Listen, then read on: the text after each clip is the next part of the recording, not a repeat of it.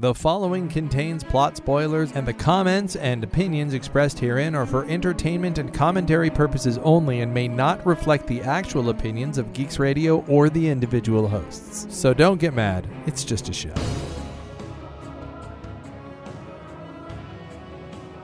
In a world filled with many deep existential problems, two men decided the best solution was a podcast about superheroes. This is Totally Super.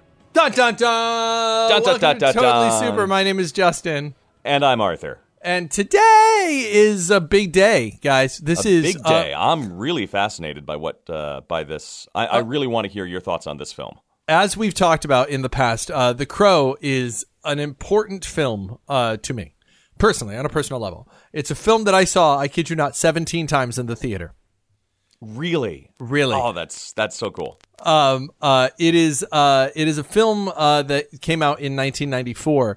Um, and uh, if if we may, if we can take the Wayback Machine for a moment to 1994, Justin, um, uh, I am uh, coming uh, out of my senior year in high school. I am in the middle of a uh, of a deeply emotional, um, often troubled romance. Self righteous about how good I am. Um, my my claim to fame uh, with my um, ex girlfriends at the time would be that that any other man was awful and evil. And in point of fact, um, uh, without getting too personal, because I never know who's listening, um, uh, there were let's just say there were problems uh, that made me feel like like like me good rest of world filled with bad men out to hurt my my beloved who won't give me the time of day. So um uh right around this time uh when this movie comes out uh this movie stays in theaters for a long time. And uh and where I was living at the time uh, in Gaithersburg Maryland there was still a dollar theater. Um and uh and when my uh oh, sorry, just real quick. The yeah. movie that we're talking about is The Crow. yes oh hi yeah the crow yeah, The Yeah, Crow. you should We're- have we're- known. We're, reviewing The Crow. I mean, you Crow. probably saw it in the title of the podcast, but just in but case, yeah we're that's what talking we're doing about The so Crow. so so when when my then girlfriend goes to beach week Oh, this won't end poorly at all. when she uh when she goes uh to beach week and asks me not to go um and i'm i'm at home uh i uh found this movie i had already seen this movie once but i found it at the dollar theater and i would go to see it sometime usually i'd find someone to go to see it with me. Once or twice i saw it just by myself.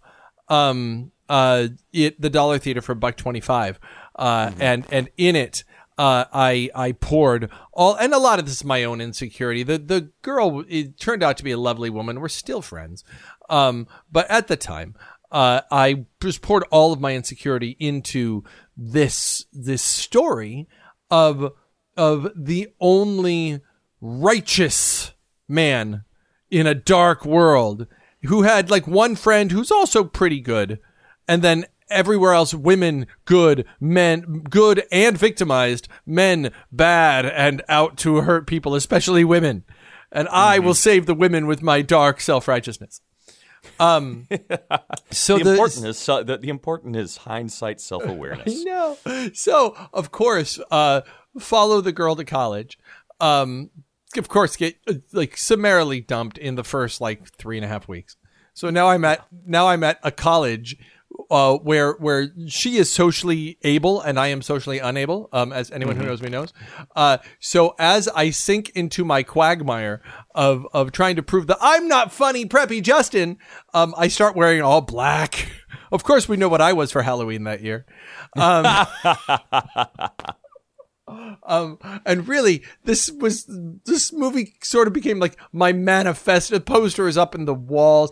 Just absolutely um, embodied uh, maybe everything that was wrong with me in 1994. I think that's really cool that you both loved this film, and yet looking back on it, uh, your thoughts are just like, you know, maybe some of the reasons why I love this film were not exactly the healthiest in the world, because even watching that, to me, this is not a superhero film. Um, Except that however- it totally is.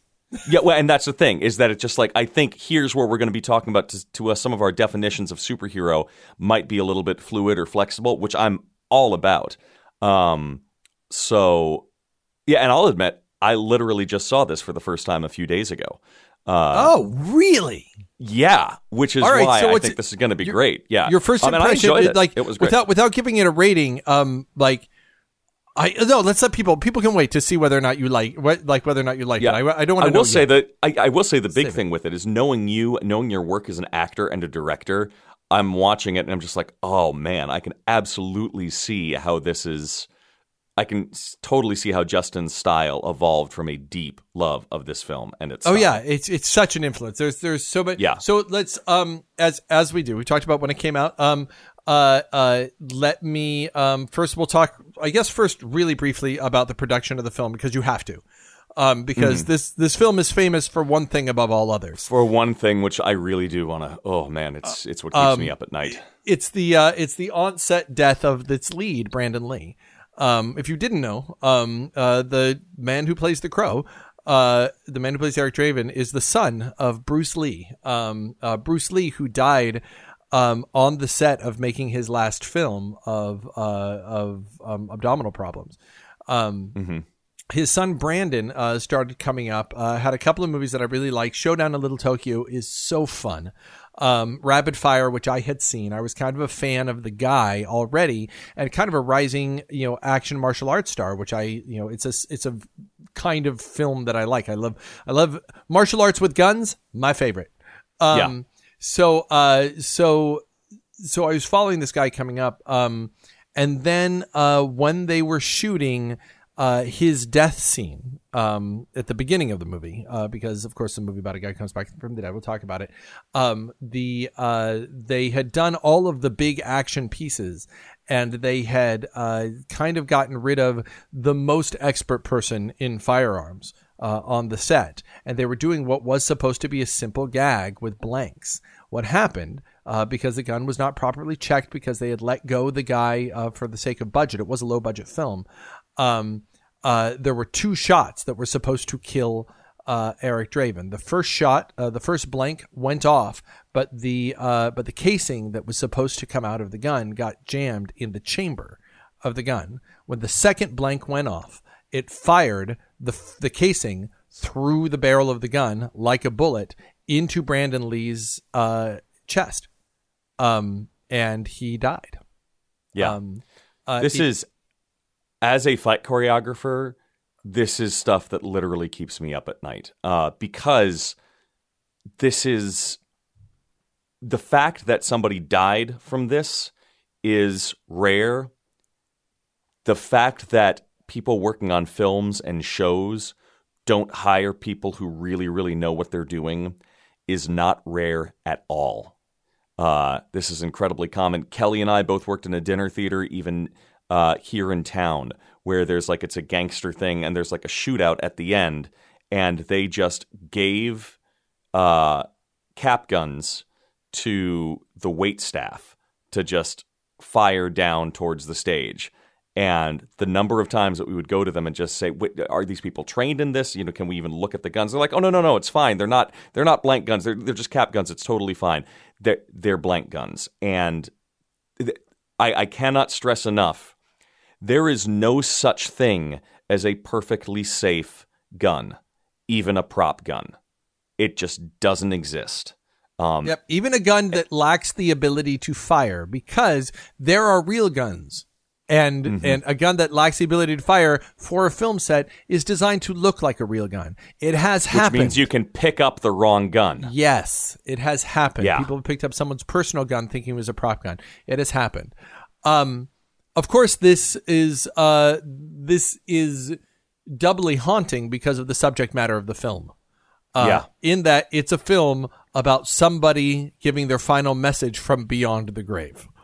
Um, uh, it uh, the film was uh, was n- probably 60 70 percent of the way done.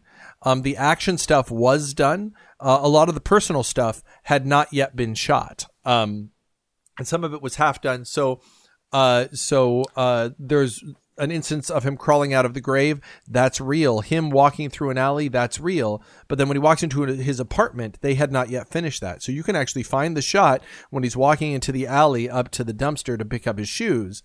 And then 45 seconds later, it's the same shot with him digitally cut out walking into a room. A lot of first person point of view shots. Um, Mm-hmm. I dare say this is awful. Um, what they creatively came up with to solve this problem, I think maybe is a is a better choice than maybe what they would have done originally. They Um, did, considering the absolute horrible situation they had to work with, they did a very admirable job because I honestly, watching this film, uh, you know, and then reading when exactly he was killed, I was like, oh, well, clearly they must have been shooting that last because, you know, everything else is. Although I did notice sometimes one of my issues with the film was there was sometimes a lack of the, I, I wanted more of his personal relationships. And I wonder Yeah. if maybe there were some scenes that they had planned that they couldn't get to. Oh, certainly. You're. I mean, you can tell. There's a point where he gets uh, reunited with the character of Sarah in the middle of the film. Clearly, Mm-hmm. they're hiding his face and and shooting him from behind, and she's doing all the talking. I mean, it's. it's oh, yeah.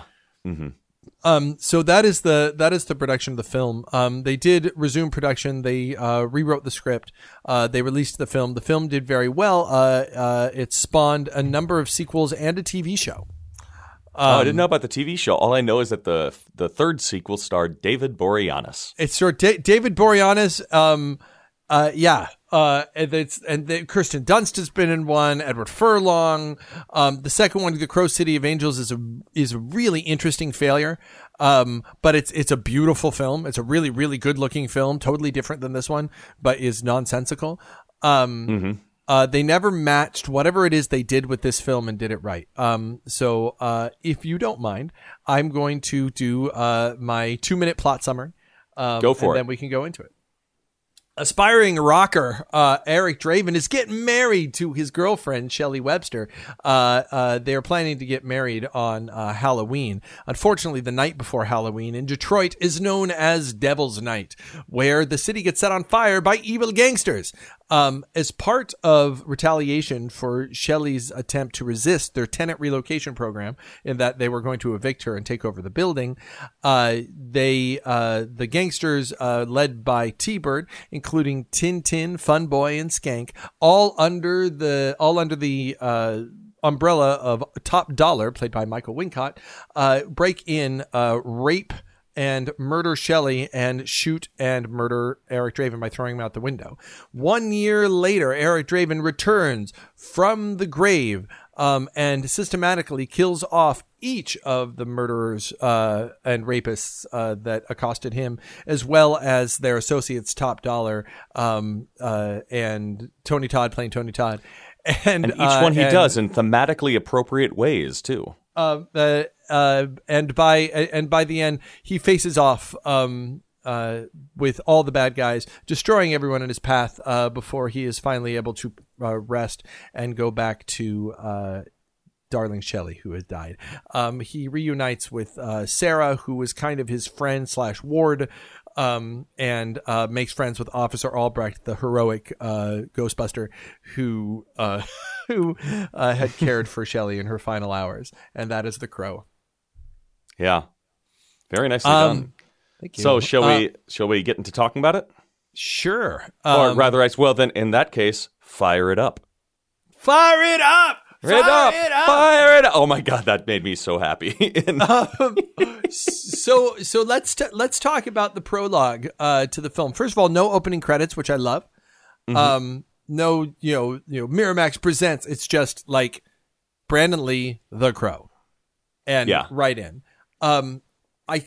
What do you think about the way that there are no opening credits, no big opening music, um, and we open in like we, we open in the aftermath of the murder?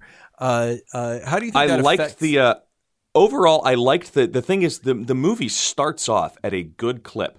I love how it just starts off with the the child's voice saying something about you know the crow takes the souls from you know takes souls from the living world to the dead ones, and sometimes a soul can't let go. So they you know it's this nice sort of it, it it's just like a three or four sentence thing that pretty much says this is the film, this is the world of the film, this is how the particular magic in the, the world of this film works. Boom. And so I'm like, okay, cool, I'm on board. And then they just move right on into it. Uh, the thing that jumped out at me, I, I kind of like how they start it. Actually, I love that they started after that action because there was. I I knew going into this film, okay, the inciting incident for this is a you know is a rape murder, and I was like, God, like that was the one part I was really not looking forward to having to watch, um, and the fact that they didn't start the film with that, I was I was I was really appreciative of. Um, the, fil- the film opens in a showing this this I mean clearly this isn't real Detroit. There are no skyscrapers. There are no Mm-hmm. this is this is like if Gotham City is New York, this is Newark. Um Yeah. This is this is so the model work in this is so interesting. Um that uh that it, there is a surreal feeling to every set and especially outside and I kind of the love first yeah the first note i took on this film the first thing that jumped out at me was like wow everything about this film is a gothic anthem uh, Yeah, absolutely. from the from the music from the characters um, It's a 90s gothic. Let's be clear. It's yeah, a 90s ni- gothic. yeah it's a 90s go- i mean it, it Gothic is by way of Trent Reznor. Yeah it is, it is the 90s gothic anthem you know, it's not gothic, it's goth. That's Uh, yeah, what it is. sorry, that's what I'm. Yeah, it's a night. I mean, it is to me. I'm looking at this as like I might be looking at one of like the key goth films ever made. Uh, Absolutely. and certainly the setting uh, and the and yeah, and the the the the character of the city they do a very good job with. Um, I think that uh, we are blessed with this film by the fact that CGI had not yet gotten to a point where it could replace this model work.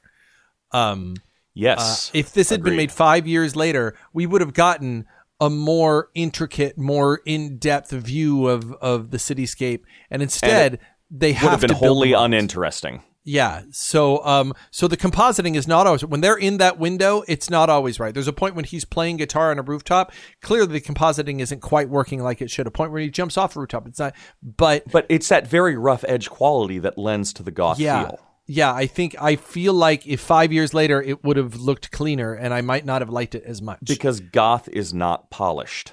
Yeah, very, very much. Um, uh, so I guess we need to like the the elephant's right in the room. So let's hit the most difficult thing in the film. We got to talk about it. For, uh, let's just put it up front so we can get to the rest of the film.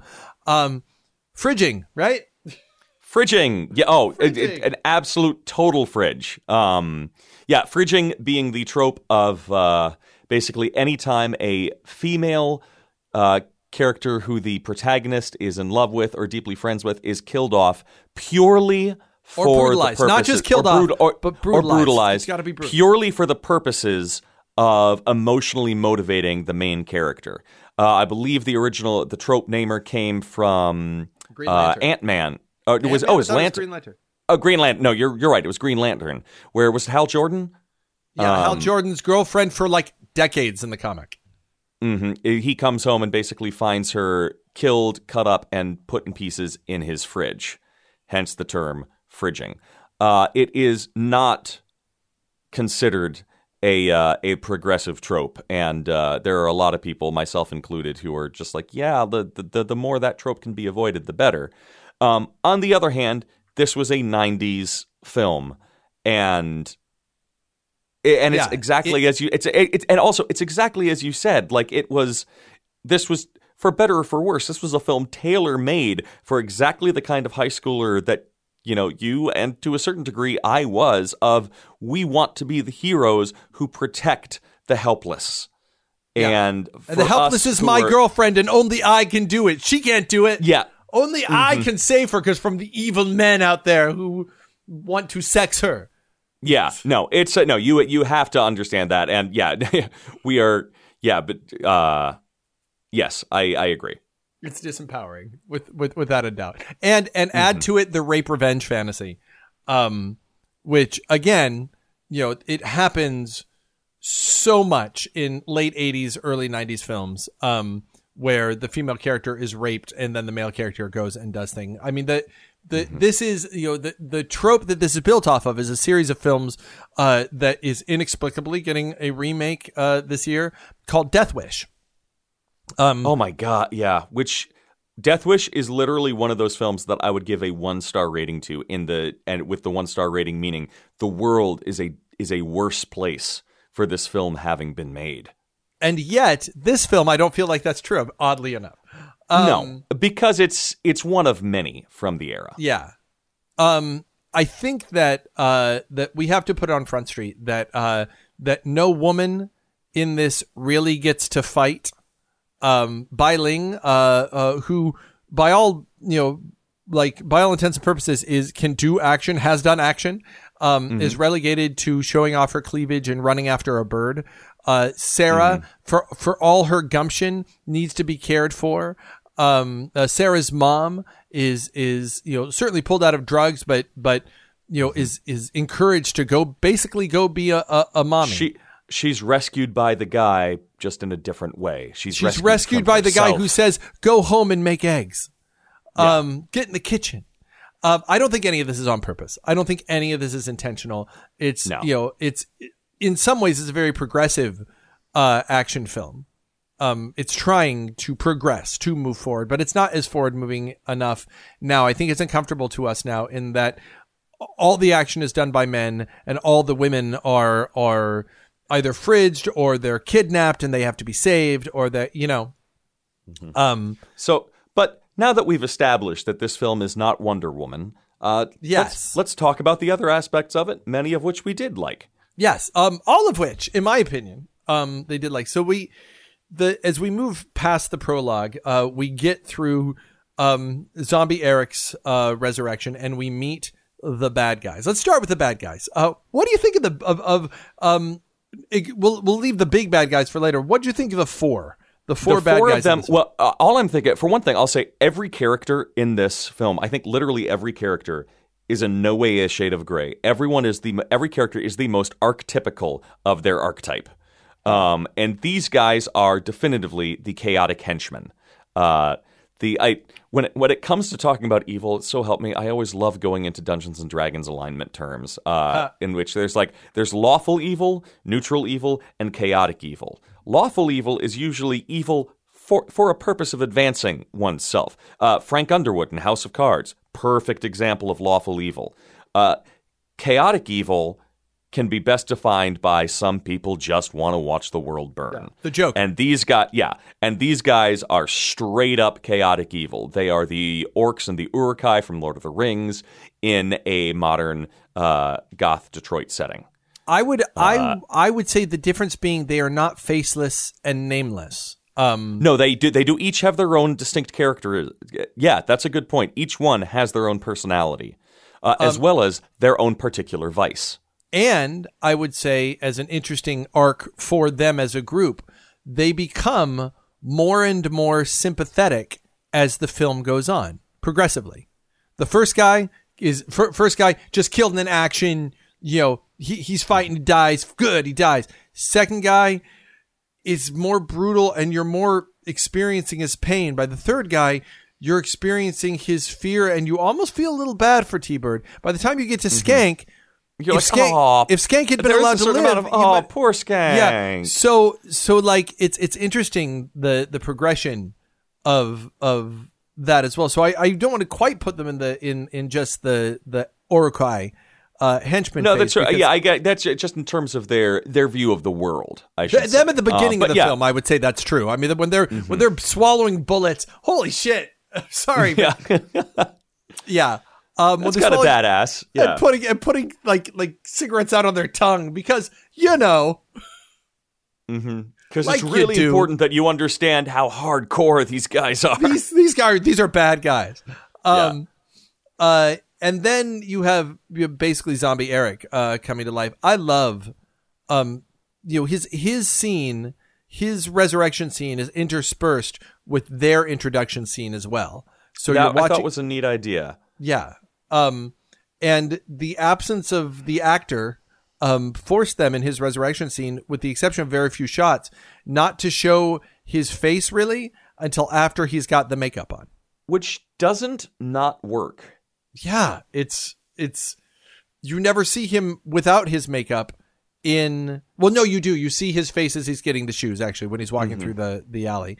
But for the most part like it's it's an emo and, and it's cut interspersed with flashbacks to the to the the rape which is interesting here's an interesting thing for you how do you feel about you know they they only flashback to his murder at the beginning of the film and he goes through the the very jesus like like mm-hmm. like poses while he's getting murdered Yeah. um, and the rest of the movie, he flashes back to the rape he was not present for.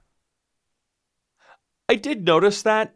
I I did sort of I I mean that one can be easily hand waved aside. Um, you know, it certainly could be even just his envisioning of how it went down.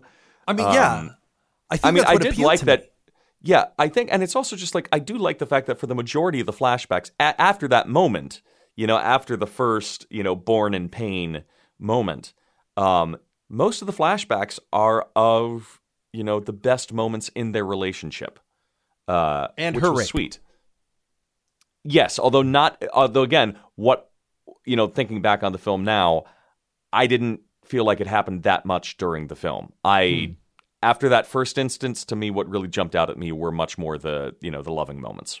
Yeah, the, the loving moments do do stick out. The, the flashbacks to the rape happen when he confronts the um the, the in, in which it's plot appropriate for those flashbacks to happen. Now, I think this is what appealed to me as an 18 year old. Um, Mm-hmm. uh, there's a movie that Will will never talk about here. Um, uh, another controversial movie called uh, Eyes Wide Shut. Have you seen it?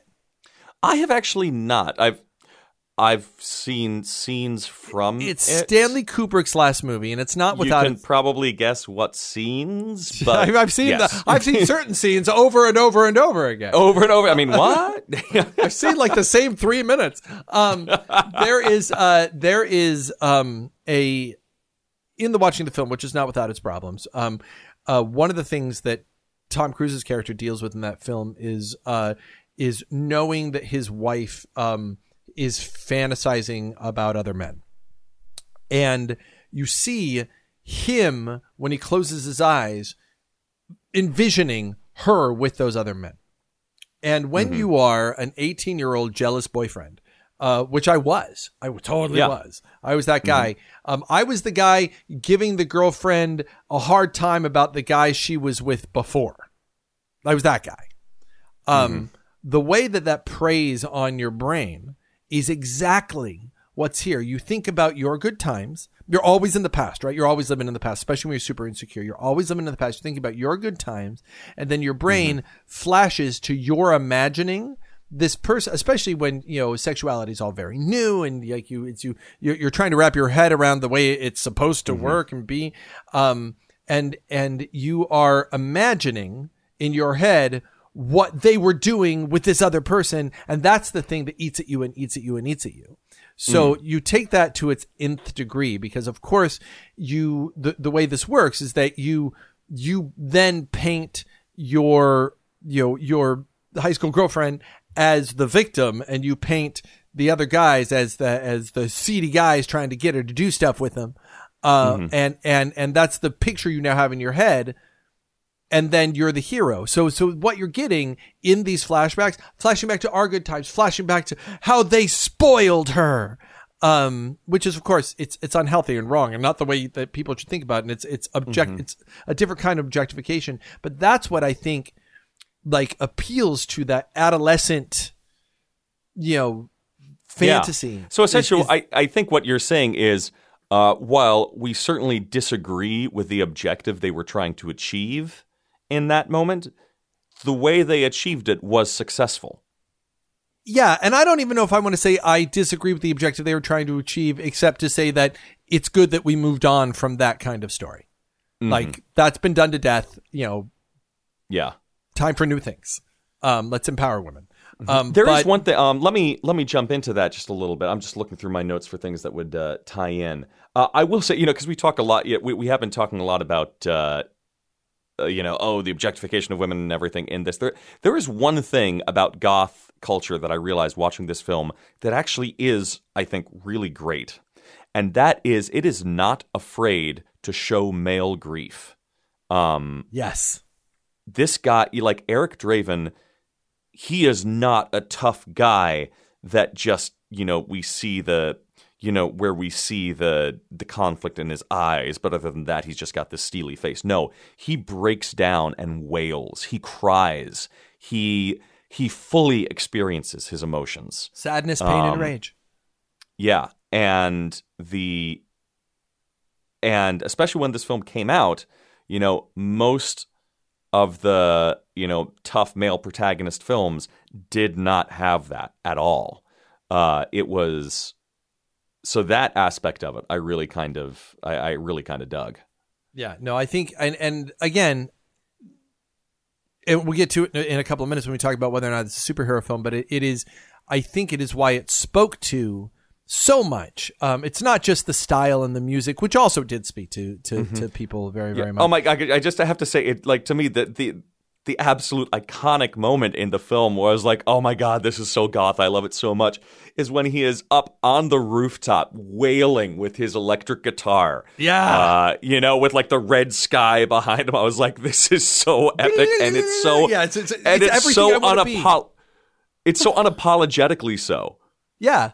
I mean, it's it's it's you know, if if superhero, you know, if you look at a character like Spider Man, um, that is is nerd wish fulfillment, right? That's like I'm a nerd, nobody likes me.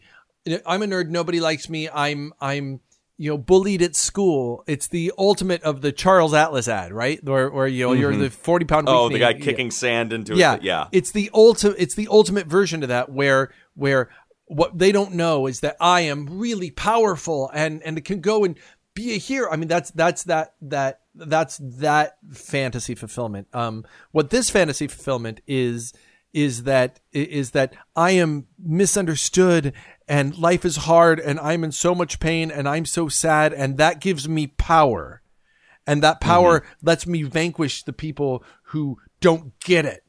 Um, That's a good point. It is it is our um it is our emotions that give us power. Uh, it is our rage, it is our grief that give us strength. it's Which- sadness. I mean, Sarah says it's the sadness that makes him come back. Yeah, it's uh yeah, I I, I think there's really something to that. Um, I think it's interesting. Oh, first of all, before we move on to that, I do want to say one of the reasons this works so well is the performance by Brandon Lee. Um, He's charming. I'd never really see him do anything before. You know, the first thing I thought was like, "Oh, this is a film with the Joker as the good guy." But his his playful moments are really quite wonderful. and he, there's a Um, lot of it. There's a lot of humor actually in the film. Dark There's a lot but of humor that he does, and it's and it doesn't come off. I mean, with the wrong portrayal of it, it could come off as forced, as the guy obviously trying to be this sort of trickster thing. But it comes very naturally to him. Um, Yeah, I really that well. The- the enjoyed. the pathos I he enjoyed does every well. scene. Yeah, I enjoyed every moment that he was in.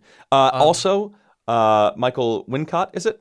Yeah, let's The- Michael Michael Yeah. Wincott doing doing what British actors did back then when they were do trying to be And American. at first, my first thought was like, did this guy play Guy of Gisborne in Robin Hood, Prince of Thieves? He certainly did. Uh, yes, indeed. And he also was great. He God, he I didn't- need to know. Yeah, yeah, I know. He didn't, but the best part was he he actually didn't chew the scenery. He was a lot more honest and sincere in his evil than I thought he would be. Yeah. Uh, so it it worked. It, he, was a very fitting. Um, what in a way it makes sense because here was somebody who was completely in control of his evil, and yeah, interesting. you know whereas for the four henchmen they were they were prisoners of their own lust for for chaos uh he uh top dollar he is absolutely the master of it which makes him a good uh a good foil to uh Eric Draven who is also uh very much just purely driven by emotion Yeah. Well, and I think that I think that you know to spend a moment on on Top Dollar, I think that I just love how evil he is. He's just the most evil. Um, Yeah. He is he is he's more evil than the Joker. He's the most evil. He cuts out people's eyes and burns them and inhales the smoke while doing coke and stabbing people through the throat. He's Mm-hmm. just like he he lives above a goth club which which that's what I thought all clubs were like. I was scared to go. Um Yeah. uh, he like he's setting fires just because he's doing it, but he's Well, not chaotic about that- it. It's like it's like his job. It's like he's the CEO of fire setting. Um, yeah, he's he's an artistry to With the fact that he has that scene that he's just like, guys, that we've been. It was cool initially, but now fire setting has become so passe, and they're saying what you're saying we should stop, and he's like, no, I'm saying we need to really up our game. Uh, Yeah. Like, and so it's sort of he he would from a D and D perspective. To me, he's the perfect example of neutral evil. He uses evil for his own advancement, certainly. Uh, you know, a lot of business deals and everything like that. But he still enjoys pain for pain's sake It's like as well. it's like if if Lex Luthor and Satan had a baby.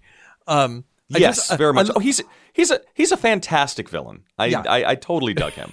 um uh it's it's it's a wonderful performance in that in that we could spend forever on all the performances let's just say that Mm-hmm. that there is not um with the exception possibly of darla there is not a weak performance in the film by the way we let's do one more performance to talk about which is of course ernie hudson as officer albrecht Oh, Winston. He's so good in this. more this. to do. He's, he's great. so he's, good in this He's he's just he's everything that he needs to be. Uh, Yeah. as the as the to a certain degree the I'm getting too old for this kind of cop. but Yeah, absolutely. Yeah, I mean he and ins- he he is also a uh, the supporting cop archetype, the cop who supports the hero. But Uh, there's a hauntedness to his well. character that Mhm. that as much as I like Winston and I do like Winston, I when I think of Ernie Hudson, Officer Albrecht is who I think of. Um, No, I could see that. Yeah, absolutely. This is a this is a wonderful role for him. yeah, he is he is um, giving a lot to the performance. I feel like he's sidelined to be the funny cop guy. Um, like at the end when they need to punch up a scene, you know, so many cops think they're giving away donuts. Like, okay, I get what you're doing. He, now he's Eddie Murphy. He's Eddie Murphy for a little bit. Um, uh, but when he's not doing that shtick, um, I I love what he's bringing to the. There's a sensitivity he's bringing to the role that I I think is is especially in the scene in his apartment, um, which is Yeah. maybe one of my favorite scenes in the whole movie, where that you still have your hat on. Um, Mm-hmm. the conversation, the fact that he's getting divorced, you know, the the everything, nothing is trivial. Of course, again, what a thing to appeal to an 18 year old emo kid, right? Nothing is Yeah, trivial, right. You know Nothing what? I'll is tell. trivial. Can I tell you something? Eric Draven's Everything is unbelievably wrong. He's wrong. Lots of things are trivial. And if you go Mm-hmm. through the thinking nothing is trivial works really well when you're 18 years old and your romances are going to last 11 months. Yes, nothing is trivial. I've been married 21 years. Can I tell you something? There's lots of trivial stuff. And if you and if you make And if you think that they're not trivial, if, you, if, you you're making if you're trivial truly walking around your life saying nothing is trivial, you're going to get oh divorced. God help you. Yeah, Yes, it's, it's not like- going to end. What this is not going to end how you think. but Um, for the time, I, what I loved about that film, the I really liked uh, at the very end of that scene uh, where he just says, "Oh, so you're gonna just fly out the window again?" And uh, Draven replies, "Well, in almost sort of like a a slightly pained, uh, needy way of, well, I was gonna use your front door," and then does it that way. That instantly establishes the relationship has now gone from dark hero supporting cop to they are friends. yeah, Like the act of I am walking out your front door. Um, that moment it says a lot without without having to go like so we're friends now. Like it, it's I, I love anytime something says so much without actually saying it. So let's go really briefly through the uh, through the uh, six major set pieces in it. Uh, the first one, the first four being, of course, the uh, the the taking out of the four killers. Starting with Tintin, what did you think of the Tintin knife fight? Because in 1994, it was the coolest thing I'd ever seen. Oh, it was. I, I remember watching it, and I remember specifically thinking, "Man, if I were seeing this in 1994, I'd be really impressed right now." Oh my gosh! Uh, I was yeah. The only actual fight um, I was actually impressed with, as in like, cool, I'm digging this. As in like, present day me is digging this. Is the uh, is the one against many, uh, where he just takes out like Yeah. all Yeah. of Top Dollar's henchmen. Um, everything else was you know was fine for the 90s. I mean, I Um, think that I mean each scene does something di- different. I think that that the first one, the, the the Tintin knight fight, you know, lets him, you know, he dodges two knives and he catches one and he throws it, and that's the cool thing. But he does kind of like there's a brutality to the beginning of it where they're struggling in the mud and the puddles and stuff. Yeah. Um, there's something about it that just really that's probably my favorite of them. Um, the next one, uh, the next one is uh, Fun Boy, um, where he breaks into Fun Boy's house. Um, my favorite moment in that whole scene, and there are problems with that scene. You know, I, I don't really love jokes about religion. Um, I feel like it's deliberately offensive, the Jesus Christ joke. Um, uh, and I thought that the effect on the hand didn't quite work. Um, clearly it was a model hand he was looking through. Let, it wasn't that great. let me guess what your favorite moment in that scene is, or I'm Sure. gonna. Well, I'll say what my favorite moment is. Is where essentially where he gets shot and then he goes ah screams and then screams so that we see him at the camera and we just see the look of him rolling his eyes That's my favorite. turning back to it. him. Yeah. Oh no, it's great. It like that to me. That was the moment I was like, oh, I like Brandon Lee. Cool. Yes. Oh, he was just like just having none of it. It was so fun. So yes. Um, and then uh, and then again, the brutality of of of that scene and and the line, "Look what you've done to my sheets," is the greatest. Mhm. Yeah. Look what That's- you've done to my To sheets. my sheets. Um, yeah. Uh, the third one, um, the third one being T Bird's, uh, T Bird's death, um, Mm-hmm. which is one. It's a pretty good little car chase, car chase. Um, uh, but two, um, it's so dark. It's so. This is the biggest revenge I think of all of them. This is like Oh, very much so. as yeah. he's begging for his life, begging, Yeah. begging, begging, begging. Know. because they're having this foot because because of the length of the car chase they actually have time to have this conversation uh, so you really reveal a lot of uh, t-bird's character we killed you dead, man. There ain't no coming back. Yeah, that that whole thing is, you know, it's T-Bird's such an interesting character. Of course, he's also the evilest of the evil. I will rape you while reading you the Satanic Bible, telling you how lovely pornography is. Like it's just like, like, like, like he. I'm surprised he didn't have, you know, like a like like a, a swastika on his forehead or something. Like he was just the the the evilest yeah, the evilest. Um, and then of course, uh, and and you have the fire crow on the ground, which is great for posters. That it, you know, Yeah. it, that's a big crow to make with a little thing of lighter fluid, but I'll let him have it. Um, yeah um, and then of course you have uh, he comes after Skank, and when he comes after Skank, he uh, shows up to a big room full of guys with guns. Um, well the thing that i kind of like about it we talk about like each of the four revenge kills uh, excluding top dollar uh, each one has their i really do like how each one has their own emotional personality their own take uh, for skank who obviously was the omega of that pack uh, you know, I I also kind of like that. You know, T Bird gets his own like fully focused, uh, you know, like long death thing, and poor Skank, his scene is really more about the crow tearing through all the other guys. And then his death is almost an afterthought. Almost it's just like, dude, you are so washed up and miserable and pathetic that you don't It's- even warrant your own death. You don't even warrant your own death moment. Like, but it's a great way to transition into the next level, you know, into the 3rd act. You know, like, like okay, Mm-hmm. Yeah. time to go to the third act. Um, uh, what did you, as a fight choreographer, what did you think of the of the scene itself? I liked it. I thought it was a it was a very cool pre-Matrix uh Yeah, you know essential combination of it's like you said it was it was straight up martial arts with guns. Um it was nifty. Um I think it, if it had been made 10 years later there sure would have been a whole lot more flippity floppity or flippity fl- stuff. Um and I'm glad there was- wasn't. I'm just glad it Yeah, was. but no, it, it- feels raw. It Like feels it- much more raw. Yeah. Yeah. No, I enjoyed it. Um, you know, it didn't have me on the edge of my seat, but I was sitting there watching and, you know, just sort of nodding and being like, okay, cool. I'm never tense in this movie, but I find the movie to be very cathartic. Like when he blows up, when he blows up Gideon's pawn shop, I just find that to be another one of my favorite scenes. I just mm-hmm. find it to be cathartic. He shows up, a stuff great the, phrase for, yeah.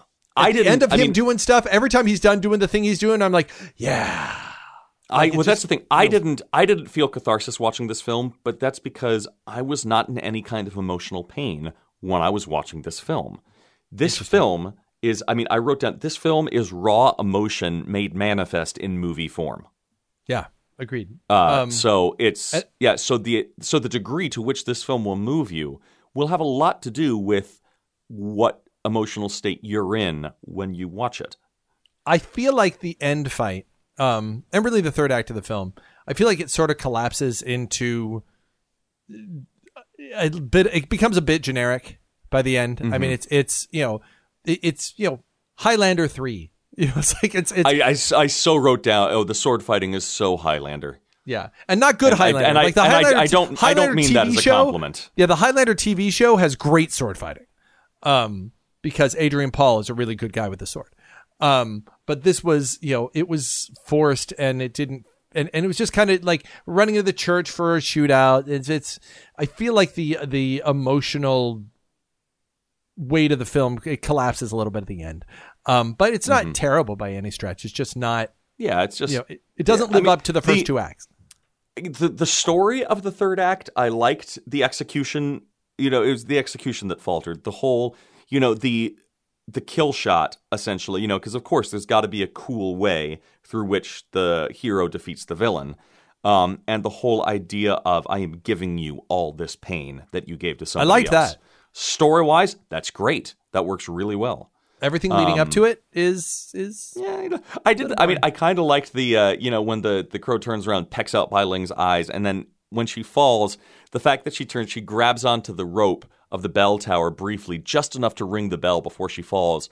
To me, I'm just like, see, they're just doing that because it's like, oh, when the bell rings, and that makes it more Yeah. epic. Again, Yeah. so goth. And again, uh, like I, this is kind of how I ended Ninjas versus Zombies. Is the end of this film. Um, but but you know they could have done more with the resources that they had. That being said, you get through the end. It's good. You you reach the end. There's there's the film ends a little abruptly. Like Sarah has a little nar- narration, and then film's over. Um, Yeah. So uh, before we get to whether or not we like the film, there's the question that you and I have been asking each other, uh, or you've been asking me: Is this a superhero movie? Now let me give my take on this. Sure. Um, this to me is not a superhero film. This is a revenge tragedy of the type that was super popular, like in Shakespeare's time. Uh, you might actually be very interested in this. There is a film, or there was a play specifically called "The Revenger's Tragedy," uh, and there was a film that was uh, uh, it was a contemporary of Shakespeare who wrote it. Um, there was a film made in the 90s. Uh, it was essentially the British version of The Crow, starring Christopher, Leck- Christopher Eccleston of Ninth Doctor fame, uh, Derek Jacobi, uh, Eddie Izzard. Like, and it was essentially it's about this guy who and who's talking to the camera the whole time, soliloquizing about he had this wife who he was so desperately in love with to the degree that he actually still has her skull with him and he talks to. And it's just about him systematically going through and killing everybody who was involved in her death. Um, and that is what this film is. This is a film about revenge and about the, and it provides artistic ways in which each revenge happens.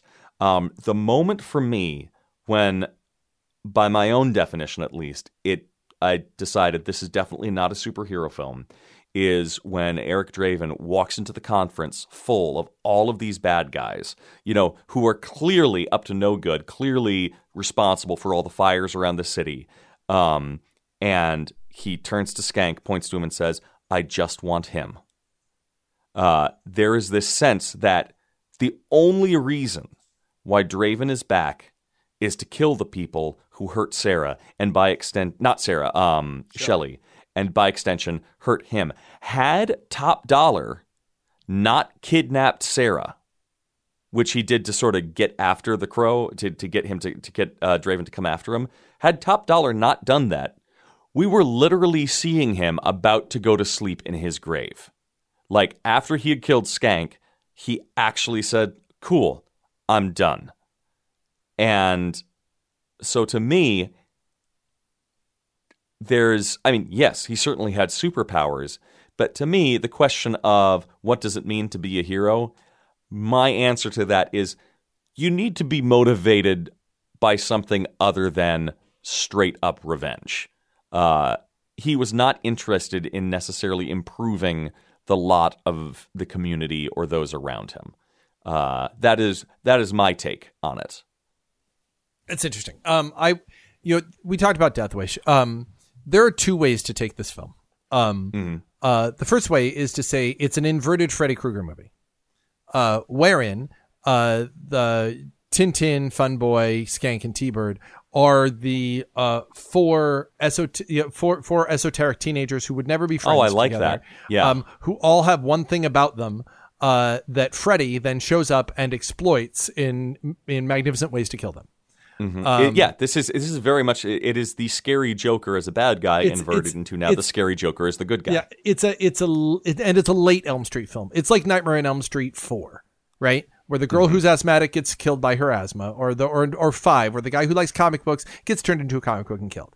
Um, it's very much in the vein of of that, and it's it's structurally it's exactly like a Nightmare on Elm Street movie. Um, uh, that being That's a nice. I like that. Yeah. That being said, um, it can be argued whether or not Eric Draven is a hero. I don't think you need to be a hero in order to be in a superhero film. Um, you know, I wouldn't say The Punisher is a hero, but those are certainly superhero movies. Um, in some ways, uh, Batman is not always uh, is not always a hero. Um, he always ends up being a hero by the end. But Eric is really is is you know one could argue that that Superman and Batman v Superman is not as heroic as he should be. Um, uh, so Eric, I don't know if he just wants to sleep in his grave or if like he's not really supposed to, like if he's constrained by the rules of of what the crow is allowing him to do. He, you know, he can't come back to life and just do whatever he wants. The crow has brought him back to do a specific goal, and he I think is, that's there's a bit of head headcanon in that, but I could I could go along with that. Yeah. you know because I sort of feel like I sort of feel like he has to say he's just there for Skank, but he knows why he's there. He didn't wait for Skank to leave that room. He didn't, you know, sneak up on Skank at some later time.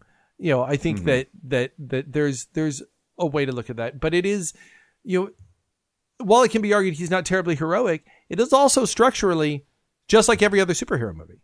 It's yes, just no. like structurally, it has very much the you know the with the reveals of the different powers that he has and yeah everything he's like got that. he's Yeah. got he's he's he is a person who was not super who through extraordinary circumstances gains superpowers you know Shelley Webster is his uncle Ben um Mm-hmm. or or Bruce Wayne's parents that motivate him to go and and stop the bad guys using his his superpowers um Yeah.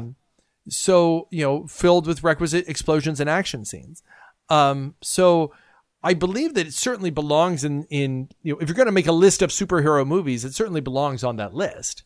I mean, Uh, yeah, I don't, you know, when I watched this or something, I was, you know, I didn't think, God, Justin was crazy to consider this on the list. Like, it's, it does fall under a slightly different definition than I do. But again, it's sort of, I have a feeling that our own definition of what is a superhero film, as well as the definitions that our viewers have, the goal of the, one of the goals of this podcast is to f- more fully flesh out, okay, what counts in the genre? And by definition, there's going to be movies that exist in the gray edges of the genre. And or I the bright edges, edges certainly- of the genre. In that one day, we're going to have to co- talk about Guardians of the Galaxy, and Yeah. we're going to have to go. Okay, this is a Marvel movie. They're going to interact with the Avengers. We have Mm-hmm. to talk about them. But is this more space opera in the style of Buckaroo, Banzai, and the Yeah. 21st Dimension? Yeah, yeah, yeah. Good So- point. Good so- point. But I think what it has is the char- characters in that movie are superheroes. They have powers and they fight with swords and they, you know, they Mm-hmm. do heroic things. Like I think that that the superhero films are often marked by singular exceptionalism. Um, Yeah. You know, you have Oh, that's a nice. guy- that's a, you have you have the yeah the the. The, the superhero protagonist, the Yeah, who- certainly. who is- I mean, th- who's there's certainly a mythic elevated. quality to this film. Um, and now that I think about it, I'm just like, with the possible exception of Batman, this is certainly the only superhero film you would ever get a true goth to see and be Yeah. into. Um, uh, so that is Or Blade. Uh, so we are the only thing we have left then is uh is how we rate it out of five. Um, uh, Mm-hmm. for those of you tuning in for the first time, five. Uh, in order to get a five, it has to be both a good film and important in some way. In order to get a zero, it has to be both a bad film and destructive in some way. Mm-hmm. Um, so uh, scale it one to five. Uh, how do you rate it and why? Uh, I would. I was waffling between two point five and two on it. Um, Really? the uh, well, and because here's the thing, it's there was a, and don't get me wrong, and this is what the there's a lot that I kind of enjoyed about it. Um, on the surface, from a, from a purely execution standpoint, it rates a solid three. especially when uh, judging it by the standards of its time with the 90s. Um, you know what? I will say I will rate this a 2.5. Um, and the reason why why I will rate it a 2.5 instead of a 3 um, is because of the issues that we talked about at the very beginning of this. Um, the there are a number. This is not a healthy film. It is a film that wonderfully encapsulates, uh, you know, a lot, as you say, exactly a lot of the angst uh, that high schoolers, uh, you know, or young adults go through. I mean, you know, if this were if this film were made now, Linkin Park would be the soundtrack underneath all of it. Um, Ten years ago, but yeah, yeah. Well, yeah. That, now so I'm dating old. myself. Uh, so old. Uh, but uh, you know, but the, you know, and even things like the fridging aside, it it stuck with me that I was like, there's.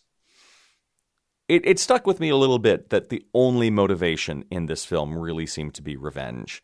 Um, and uh, so uh, so yeah, I yeah, I think that you know that that ca- captures it for me. Uh, Two point five, not a movie that I would recommend to everyone, but if there's somebody who is just like, I mean, if you're interested in the genre, then uh, then it's certainly uh, then it's certainly worth watching. I'm going to give this movie a four point five. I absolutely expected that for you. Um, uh, I can't give it a five um, for the reasons that we that we discussed. And I'll talk about that in a second. And I can't give it a five because you know you know spoiler alert for the Avengers. I'm going to give the Avengers a five. Um, mm-hmm. uh, a five is is a difficult thing to get. Yeah. Um, uh, one the fridging thing. Um, mm-hmm. I don't think that this movie on its own is that problematic. Um, no, I think I think this movie, in that this is done so much back then is problematic. I don't think That's a, a movie. Point. I don't think a movie where a man gets revenge because of something that happens to his wife is is is necessarily bad. I think that. A, oh, that's true. The only thing that really makes it bad is that it's when you factor in the sheer number of those films that are made. Yeah. But each movie on an individual level is not, especially from this era, is yeah. not necessarily. Yeah, and keeping in mind, they are not exploitative in in what they do. You do not see Shelley's broken body. You do not see you know they don't they don't rip open her bra and show her boobs and show her you know they, they it's done you know the rape happens from her perspective. You do she has no nudity in the film. Uh, they you never see anything happening from the waist down in these scenes. And this is a rated R film. They could have. There are films where they have. Go watch I Spit on Your That's Grave. point. Um, they're they're they they handle it in such a way it, that I don't want to say respectful because respectful is not really the word, but it's it's they they handle it in such a way that it's not exploitative, and so it's much less problematic um, for me. Why I think this is a good film. Um, it's a, in terms of being a good film, I would give it a four. Um, in that it's you know for its time, it does a lot. For now, I still find some scenes to be really exhilarating. Um, as opposed to like Superman when we saw it, it was not exhilarating for me anymore. But there there are scenes in mm-hmm. here that are just cool. Like that gunfight is cool today, and the Gideon scene is cool today, and the character of Eric Draven is cool today. So as as a good film, I would give it a four. As an important film, yeah, you're right. It's not healthy, um, but there is a necessity um, for good films that are not healthy. Um, mm. There is a cathartic necessity. I don't think that this movie caused me to become more unhealthy, but I think it did give me a focus for these very difficult feelings that I was having. Feelings That's that a I very nice distinction. Feelings yeah. that I don't blame at all on the poor girl that I was dating. Um, uh, but feelings that I blame you know absolutely on on my own teenage angst. And there needs to yeah. be you know it's the reason why you have you know violent music and and you know whether it be whether you're talking about gangster rap or you're talking about you know nine inch nails from the time. It's an expression of a very real emotion that should not be suppressed. Um, where there are healthy ways that you know and we can di- we can always debate about the healthy ways to express it but we cannot ignore those emotions. Yeah, and and it's one of the reasons that I am a fan of some horror that I think that there is, and even some exploitative horror. I'm like I like slasher movies. I like to watch guts, um, because at the end of it, um, I am in whew, I can breathe a little easier. I can, I can, you know, whatever darkness or, or angst or stress is in me is sort of relieved. Um, Well, you're like- talking about catharsis. I mean, and there's a, there's a lot of great film and theater critics, all the way back to Aristotle, who would completely agree with you. Um, so so where you feel like the what the film does drags it from a three down to a two point five, I feel that where the what the film does drags it up from a four to a four point five. Um, but I think our very our our our huge disagreement on this film, I think does uh, reinforce your statement that this is probably not a film for everybody. Not everyone will love this. Um, but there are some people that will love this. Yeah. Oh no, Um, it- this is This will- totally this, film this worth will be watching. For this will right be some people's favorite film. This is still Yeah. going to be someone's lots of people's This favorite. everything about this film is this film is a perfect example of a cult classic. yeah, I'd agree with that. I'd agree with that. Mm-hmm. Cool. But not but not in a Rocky Horror type of cult classic. No, in a no, way not that, not in an ironic, co- but like in a legitimate, you know, Yeah. uh, in a legitimate sort of way. um. So All right, that's well- that's the crow, guys. Yeah. Um, we need to wrap things up for uh, today. Yes, And, uh, so next time we, let's we have not, I can't- we have I- not yet decided what we're going to do next time. It's going to we'll be something lighter. that, I promise you. Yeah, I promise definitely you, something there lighter. will- I will. I will give you a rape-free guarantee the next film. um, um, I just wish there could be like a little seal of quality. You know, episode, you know, episode th- episode four. this time with one hundred percent less rape. I know. All right, my name is Uh, Justin. And my my name is Arthur. And uh, how do we end this? Be super. How, what do we say? yeah. Oh no, that was you know was it, was it Stay Super? What- Stay how did we do super! Uh, stay super, and remember, kids, stay, super Stay super. super. Now that you've finished the show, be sure to subscribe so that you never miss an episode of the Totally Super podcast. Also, if you like this, you should head over to geeksradio.com or search Geeks Radio wherever you listen to podcasts. There you can find Trek Off, the not safe for work Star Trek podcast with Justin and Alexia. So search for Trek Off, search for Pop Off, search for Geeks Radio, and just thanks for joining us. This has been a presentation of Enlight Entertainment.